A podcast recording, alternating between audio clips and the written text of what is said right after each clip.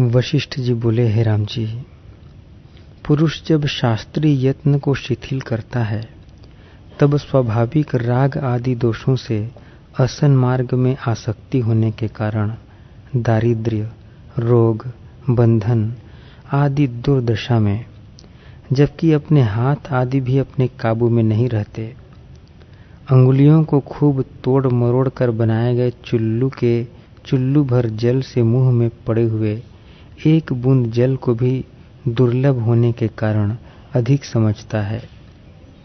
वही जब शास्त्रीय प्रयत्न में दृढ़ रहता है, तब धर्म के उत्कर्ष से प्रिव्रत महाराज के समान सात द्वीपों की एक छत्र आधिपत्य दशा में अवश्य पोषणीय पुत्र आदि के लिए यथा योग्य दाय भाग का विभाग करने में समुद्र पर्वत, नगर और द्वीपों से व्याप्त विशाल पृथ्वी को भी अधिक नहीं समझता।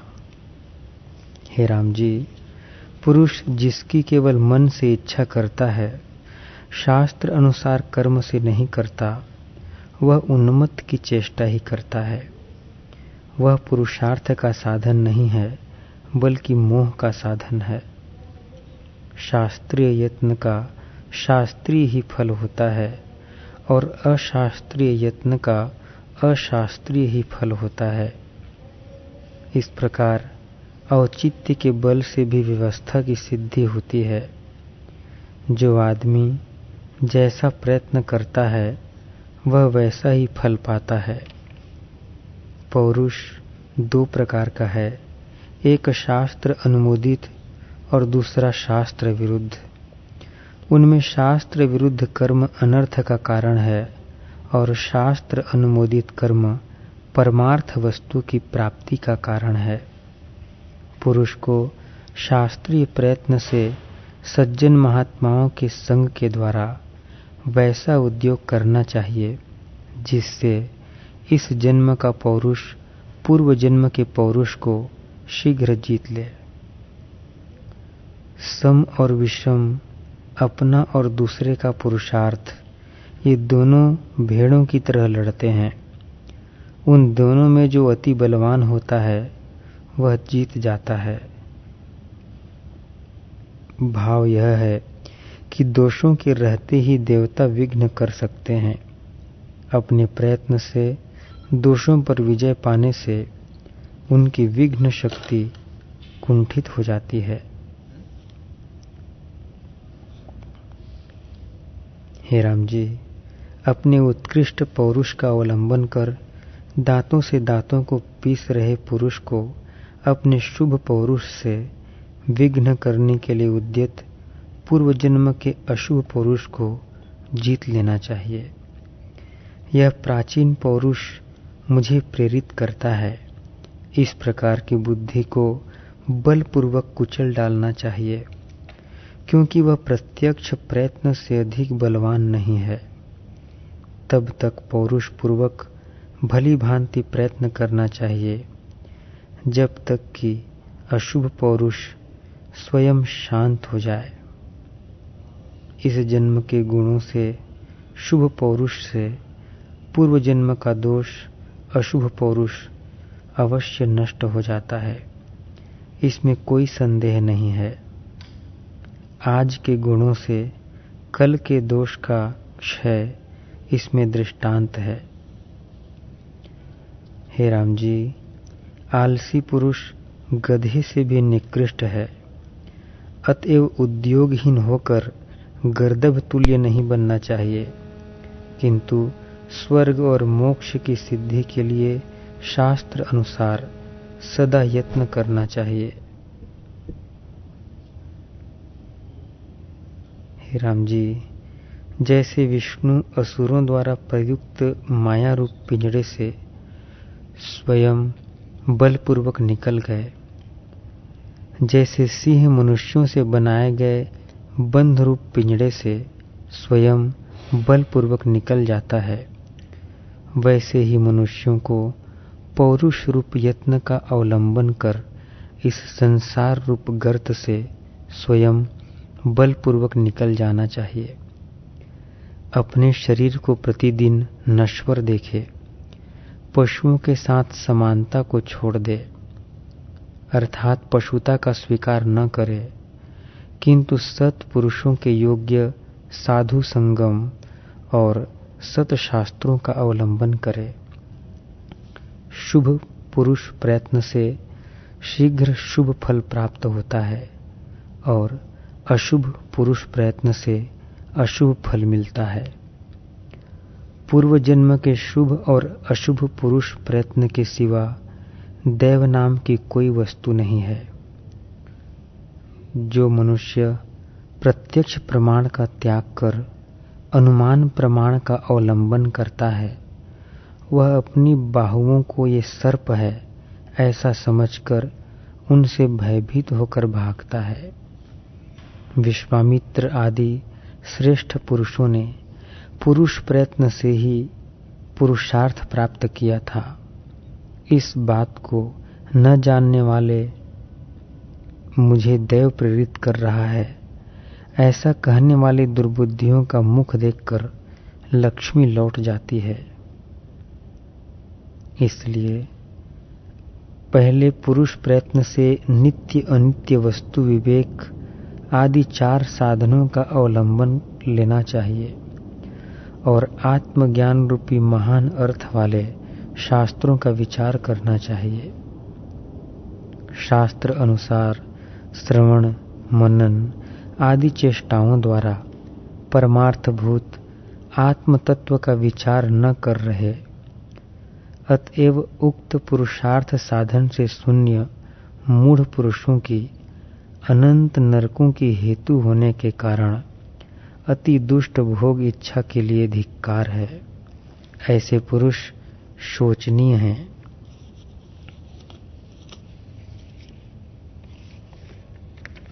हे राम जी, बड़े भारी प्रयत्न से भी पत्थर से रत्न नहीं प्राप्त हो सकता और रत्न की परीक्षा में निपुण व्यक्तियों को परिश्रम के बिना भी प्रचुर लाभ होता दिखाई देता है। इस प्रकार व्यतिरेक व्यभिचार भी समझना चाहिए।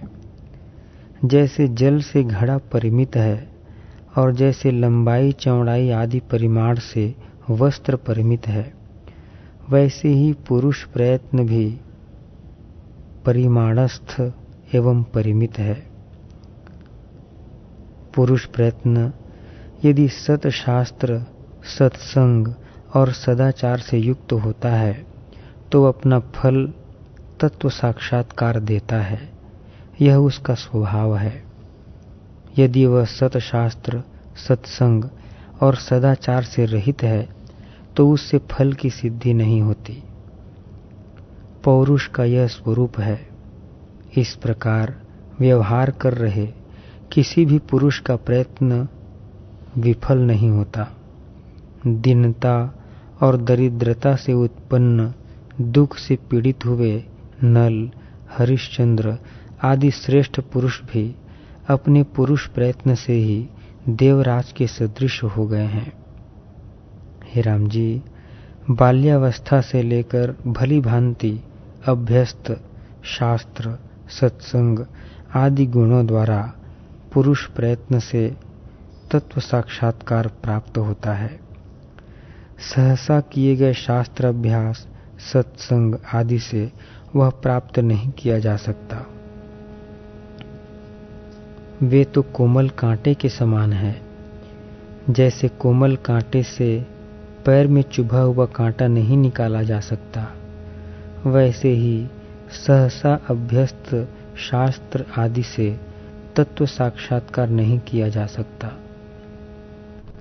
हम जीवन मुक्त लोगों ने इस बात को प्रत्यक्षतः देखा है, उसका अनुभव किया है, सुना और साधनों से उपार्जित किया है।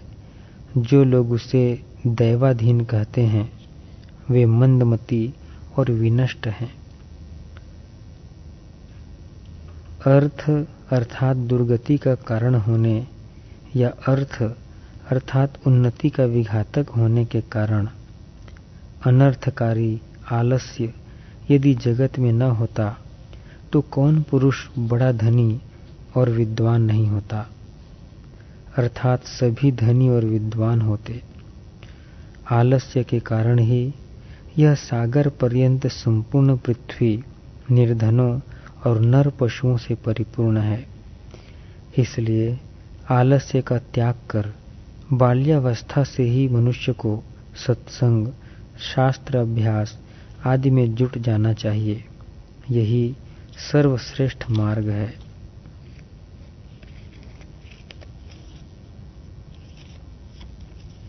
हे राम जी, चपल बालकों द्वारा की गई क्रीड़ाओं से अति चंचल बाल्यावस्था के बीत जाने पर गुरु सेवा आदि में समर्थ भुजाओं से अलंकृत यौवन अवस्था से लेकर पद पदार्थ ज्ञान में निपुण पुरुष, गुरु सतीर्थ्य अपने से अधिक ज्ञाताओं के संग से अपने गुणों का, दोषों का विचार, शांति आदि से अंत में कल्याण होता है और राग आदि से अनर्थ की प्राप्ति होती है। इस प्रकार का पर्यालोचन रूप विचार करें। हे राम जी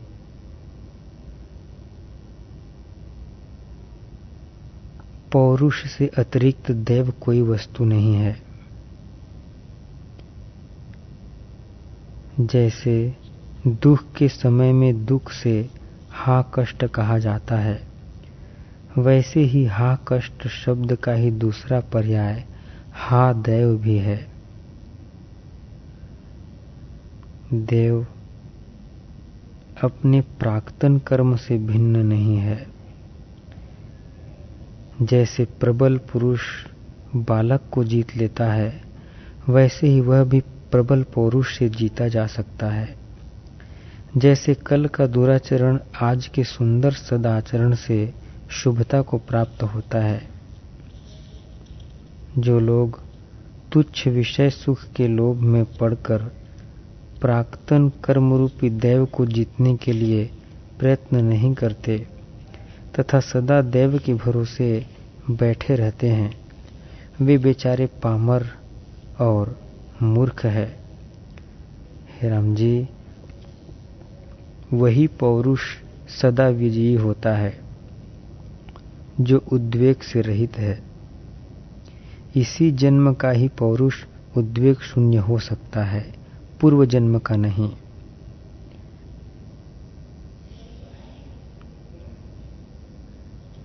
हे राम जी, हमने मृत्यु का विनाश नहीं किया।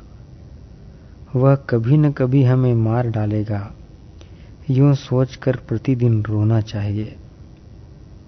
इस संसार के संपूर्ण पदार्थ देश, काल, क्रिया और द्रव्य के अनुसार स्फूर्ति को प्राप्त होते हैं।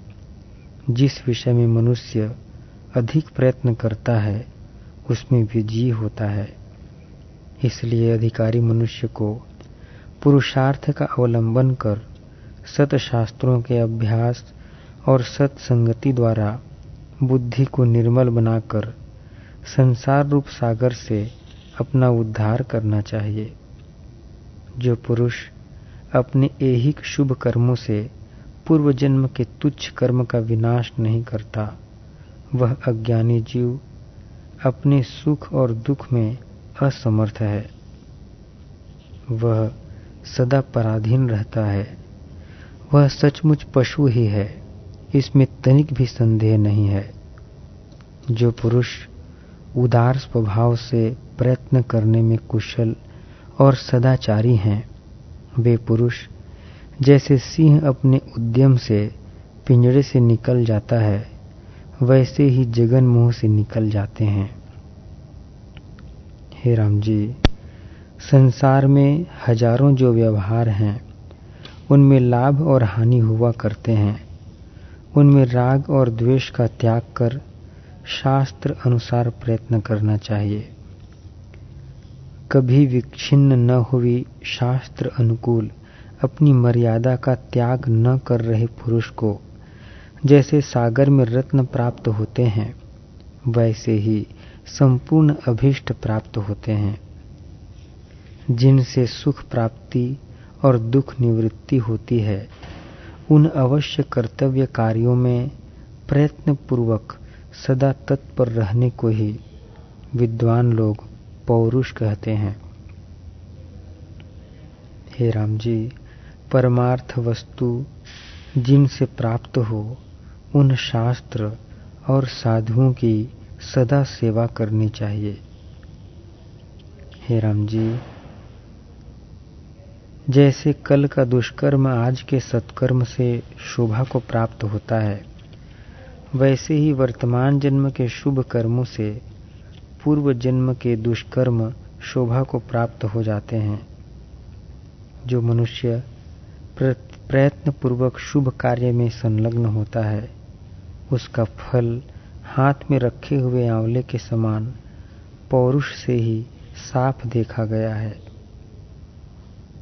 जो प्रत्यक्ष का त्याग कर दैवरूप मोह में निमग्न होता है, वह परम मूढ़ है। हे राम जी इसलिए अपनी कोरी कपोल कल्पना से उत्पन्न मिथ्याभूत, संपूर्ण कारण और प्रयोजनों से रहित दैव की उपेक्षा कर अपने पौरुष का अवलंबन करो। हे राम जी वेद शास्त्रों द्वारा और महापुरुषों के शुभ आचार से अति विस्तृत, विविध देश धर्मों द्वारा समर्थित जो चित्त शुद्धि रूप और ज्ञान रूप अति प्रसिद्ध फल है, उसकी हृदय में अति उत्कृष्ट अभिलाषा होने पर उसको प्राप्त करने की इच्छा से चित्त में क्रिया होती है। उसके अनंतर इंद्रिय, हाथ, पैर आदि में क्रिया होती है। तब पुरुष श्रवण, मनन आदि करता है। इसी को पौरुष कहते हैं। अधिकारी पुरुष का जन्म पुरुषार्थ की सिद्धि होने पर ही सफल होता है, अन्यथा नहीं। यह जानकर सदा आत्म प्रयत्न में संलग्न रहना चाहिए। तदुपरांत इस प्रयत्न परायणता को सतशास्त्रों के अभ्यास, संत महात्माओं और विद्वानों की सेवा द्वारा आत्मज्ञान रूप फल प्राप्ति से सफल बनाना चाहिए। हे राम जी, यदि पौरुष का अवलंबन किया जाए तो वह अवश्य देव को जीत लेता है। इस प्रकार देव और पौरुष के बलाबल के विचार से भव्य, शम, दम आदि साधनों से संपन्न एवं श्रेष्ठ पुरुषों की सेवा में नित्य संलग्न अधिकारी पुरुषों को श्रवण, मनन आदि द्वारा तत्व ज्ञान की प्राप्ति के लिए उद्यम करना चाहिए। यह अधिकारी जीव को इस जन्म में संपादन करने योग्य सहज पौरुष भी परम पुरुषार्थ लाभ का हेतु है। ऐसा निश्चय कर सदा आनंदमग्न, सर्वोत्कृष्ट ब्रह्मवेत्ताओं की शुश्रूषा रूप अमोघ मधुर उत्तम औषधि से विविध जन्म मरण परंपरा रूप भव रोग को शांत करें। हे राम जी पुरुष प्रयत्न से ही बृहस्पति देवताओं के गुरु बने और पुरुषार्थ से ही शुक्राचार्य ने दैत्य राजों का गुरुत्व पद प्राप्त किया था। दीनता, दरिद्रता आदि से पीड़ित हुए भी अनेक महापुरुष अपने पौरुष से महेंद्र के सदृश ऐश्वर्यशाली हो गए हैं। हरिश्चंद्र, नल, युधिष्ठिर आदि का इतिहास इस बात का साक्षी है। हे रामचंद्र जी, शास्त्र अभ्यास, गुरु उपदेश और अपना परिश्रम, इन तीनों से ही पुरुषार्थ की सिद्धि देखी जाती है। ज्ञान, अपने परिश्रम, शास्त्र की सहायता तथा गुरु के उपदेश से सिद्ध होता है। इस प्रकार की तीन सिद्धियाँ पुरुषार्थ से ही देखी जाती हैं। अपना अभ्युदय चाहने वाला पुरुष अशुभ कर्मों में संलग्न मन को प्रयत्न से शुभ कर्मों में लगाए। हे राम जी, यह संपूर्ण शास्त्रों के सारांश का संग्रह है। देह चालन परंपरा रूप गुरु सेवा और श्रवण आदि क्रिया से तथा सज्जन संगति और शास्त्र परिशीलन आदि से तीक्ष्ण हुई बुद्धि से स्वयं अपनी आत्मा का उद्धार किया जाता है। अनंत आनंद रूप अपने परमार्थ को जो जानते हैं और जिनसे उक्त आनंद प्राप्त किया जाता है, उन शास्त्र और महात्माओं की प्रणिपात पूर्वक सेवा करनी चाहिए। बार बार सज्जन संगति का फल उनके तुल्य शील स्वभाव की प्राप्ति है। बुद्धि से सतशास्त्र अभ्यास रूप गुण होता और सतशास्त्र के अभ्यास आदि से बुद्धि की वृद्धि होती है। जैसे वर्षा काल में तालाब और कमल परस्पर की शोभा बढ़ाते हैं। वैसे ही चीरकाल के अभ्यास से मति और मति से शास्त्र अभ्यास की वृद्धि होती है। मनुष्य जैसे जैसे गुरु सेवा और शास्त्र अभ्यास में तत्पर होता है वैसे वैसे उनका बोध बढ़ता है और जैसे जैसे बोध की वृद्धि होती है वैसे वैसे गुरु और शास्त्र में विश्वास बढ़ता है। उनकी वृद्धि होने पर सुख की वृद्धि होती है।